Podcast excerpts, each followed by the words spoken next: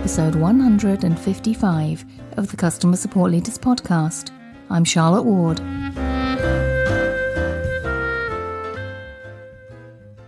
Week I begin a year in review.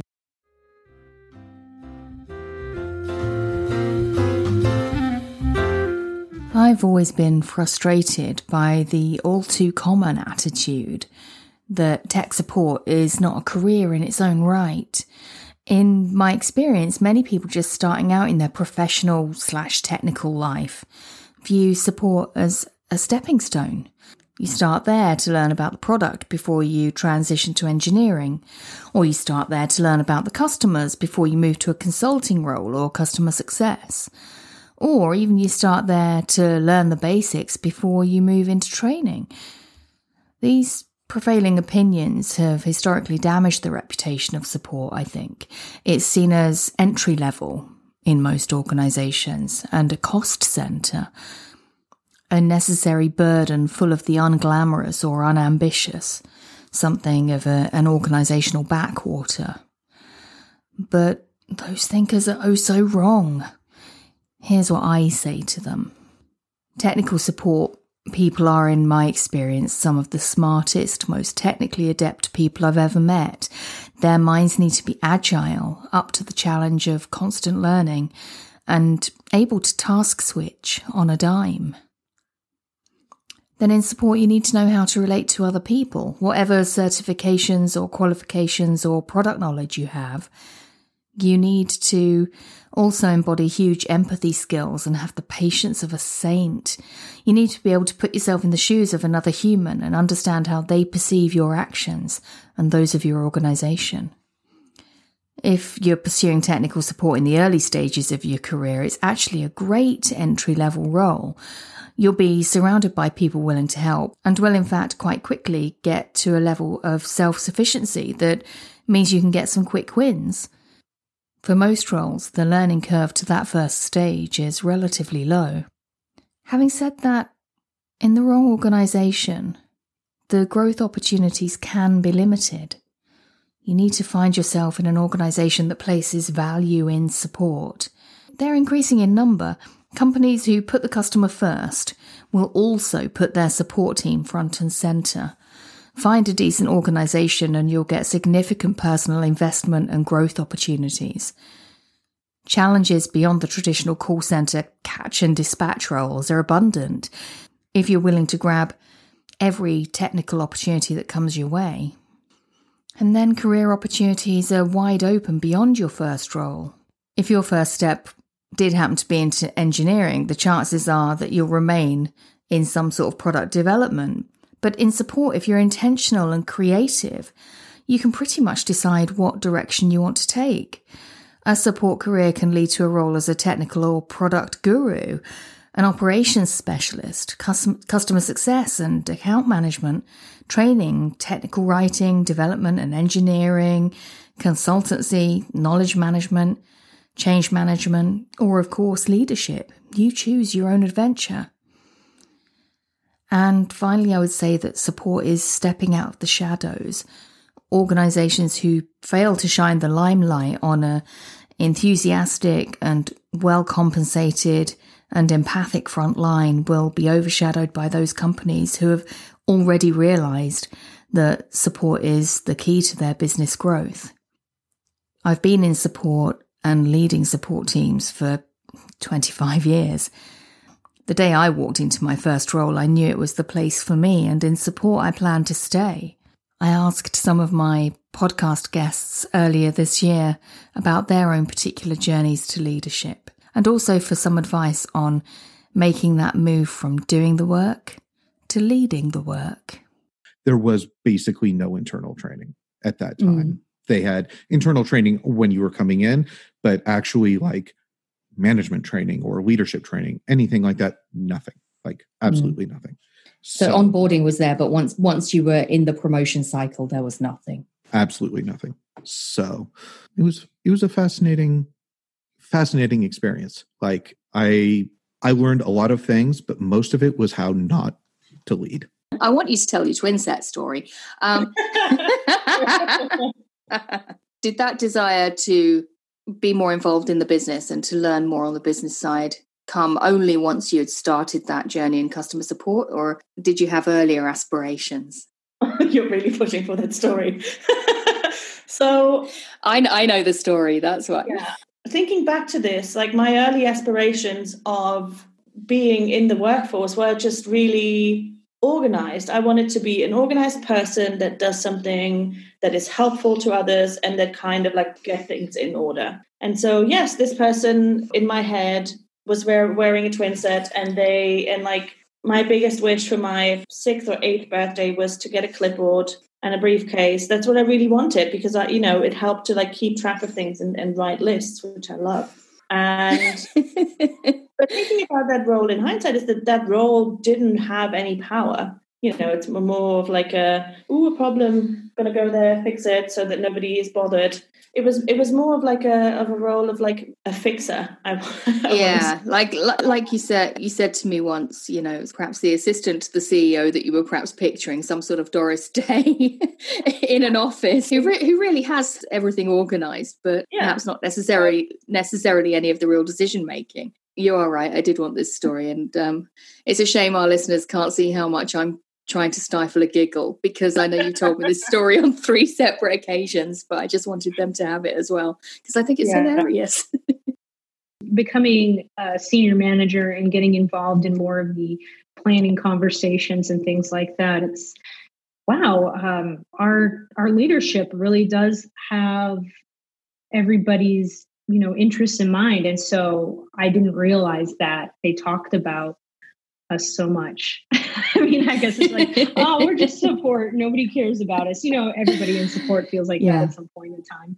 Um, but but knowing that they're like, you know, who do you think would want to manage and and that kind of, of discussions, like knowing that those are going on, really crystallized for me how important it is that people do let their manager know that they're interested in leading or even just like, oh, I'm interested in taking on more projects. Even if you're not ready for it, even if there isn't the space for it at, that moment, yeah. just having them ready to give you those opportunities when they come along or you know applying for those opportunities when they come along it puts mm. you in a good in a good space and so now now that i know that i've i've made an effort to ask people specifically in one-on-ones like is this something you're interested in or are you more interested in pursuing the technical route like I mean, you don't have to know right now. I'm just curious.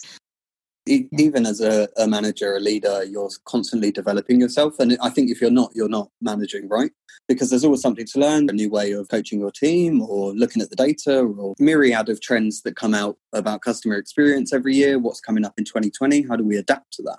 I think one of the key skills for a manager is to be receptive to change and not only that to be able to communicate change effectively to their team and get their buy-in i think that's really important to be continually receptive to change i'm with mm. you on that one it's hard enough when you're a, an agent being told what things are going to look like tomorrow and how mm-hmm. different they're going to be three weeks from now as well which we know is, is how it can be sometimes what would be the piece of advice that you'd give them rather than concern, being too concerned about the small things like which particular communication tool to choose first, those kind of things. Mm. What what would be your bigger piece of advice? The biggest would be to have a clear plan from the beginning, have a vision, and stick to it.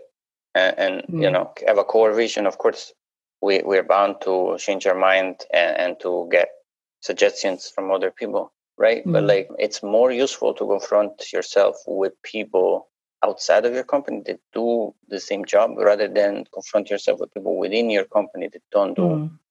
support because they might lead you astray.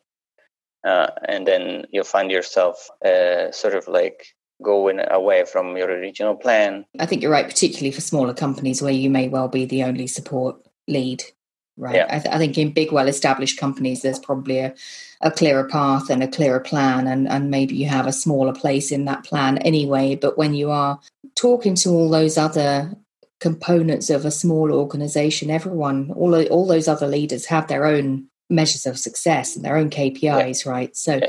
it's kind of how how much you're you're willing to let yourself be swayed by those. And you're right. I think you, I think you you do need to have a clear plan, but also be firm about it. I think. Yeah. Support week was that every person that first came on But then throughout the year, every person through their career um, had to spend a, each year had to spend a week doing customer support. It is by far the best. Like every person who did that would have such greater empathy for customer support. absolutely. But also for the customer in general, for the customer plight. Weirdly, developers all of a sudden went from being like, whatever, the customer can do what we say, to being like, yeah, the customer totally needs this. We definitely need to change this flow or what have you. Because when you are not dealing directly with the customer, answering their questions, seeing things from their point of view, you forget. You forget why we do these things. And so that's why I think we should always be doing queue work and why we think other people should why I think other people should be doing it as as much as you can. I hadn't realized so much that like I started stepping out of the queue at a point. It was a moment of like understanding of like, oh hey, yeah, I haven't been in the queue for like quite a few days now. And it's fine. And I'm a control freak.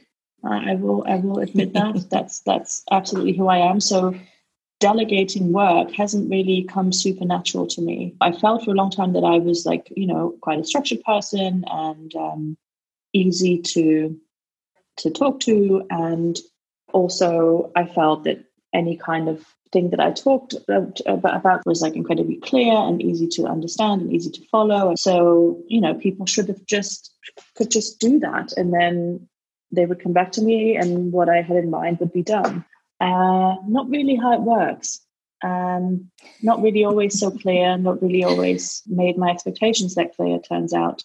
Uh, because what people understand and what you say are always two different things. And that's something that I had to like learn very early on when becoming a leader. Um, stepping out of the queue was like this process, not always second guessing somebody else's work, trusting someone that they'd done the work and, and if they maybe couldn't do the work more looking at like seeing like how would you could you empower them to do the work next time and and that's kind of like how i moved out of the queue the strategy for that in hindsight really i feel is about building that trust so that it allows me to like be out of the queue and, and do the other work that needs doing I think there's a few schools of thought. I've, I've, talked to some folks that are like, you 100% should never be completely out of the queue. You need to make sure you stay grounded and doing the work. And, and you know, if, if you get away from that, then you're not going to understand what the frontline agents are feeling and experiencing. In my experience, it's been a little different. Um, my world, you know, as a VP of support, my role is very much interacting with um, with the other teams here in the company and making sure that support is being represented well in those situations. That we're giving them what they need, that they're giving us what we need, uh, and, and really ensuring that my team has what it needs to succeed. In doing that, I don't have a lot of extra time on my calendar uh, to sit down and, and, dive in and say, hey, let me work on the queue. And as a company, too, we've grown quite a lot. We, have had several mm-hmm. acquisitions. Mm-hmm. I, have not actually used some of our products. So I guess uh, to, to answer your question, um, I don't think it's essential that, that someone has to still be in the queue doing the things. But I think that as a leader, you need to make sure you have your finger on the pulse of what's going on with with your frontline agents, with their experience in using whatever systems you have in place. You have to understand kind of what they're going through so that you can appropriately serve them and, and make sure that their needs are getting met. But I think that's where doing frontline support really is impactful because I can't advocate in these meetings with other directors or with the VP of know, product and business development, I can't advocate for changes if I don't know how my team is being affected by the product as it is today. So I've made it a huge effort to get in there, to listen to their feedback, to collect their feedback. Um, it's a work in progress. I can't tell you that I could troubleshoot everything like my team can. They're the true heroes here, but I'm I'm working towards it. And you know, I'm not sure it is necessary to be able to troubleshoot everything that your team can because otherwise you you are i mean that is presumably a full-time job um, and if you get too close to it you're it's going to be difficult i think to step away from the queue if you get that involved don't you think and then how do you do the other 95% of your role which is the leadership which is you know although the people management the operations the tools the the strategy the the business side that that kind of I think it, it has to be the bigger part, definitely. But also, I think um, if you get too embroiled in day to day queue stuff. a, it's a matter of time, but it's probably a, a matter of some kind of uh, distance as well. I think. I would agree with you there. Um, you know, knowledge is power, but if I have all this knowledge, I'm going to be tempted to just jump in there. Um, you know, during meetings or during random breaks in my day when I should be focusing on what I was hired mm. to do. Like, I hate micromanaging. I am not that type of person. I want to trust my agents and be like, you do you, you, you know what to do. Like, you, you do it. Um, and then I check up maybe here and there, and I'm always there. We're talking our one on ones, blah, blah, blah. But it's like they just know what to do. Um, and so it's just nice to be able to have, you know, the team that I can trust and, and they do a great job. That's it for today. Go to customersupportleaders.com forward slash 155 for the show notes, and I'll see you next time.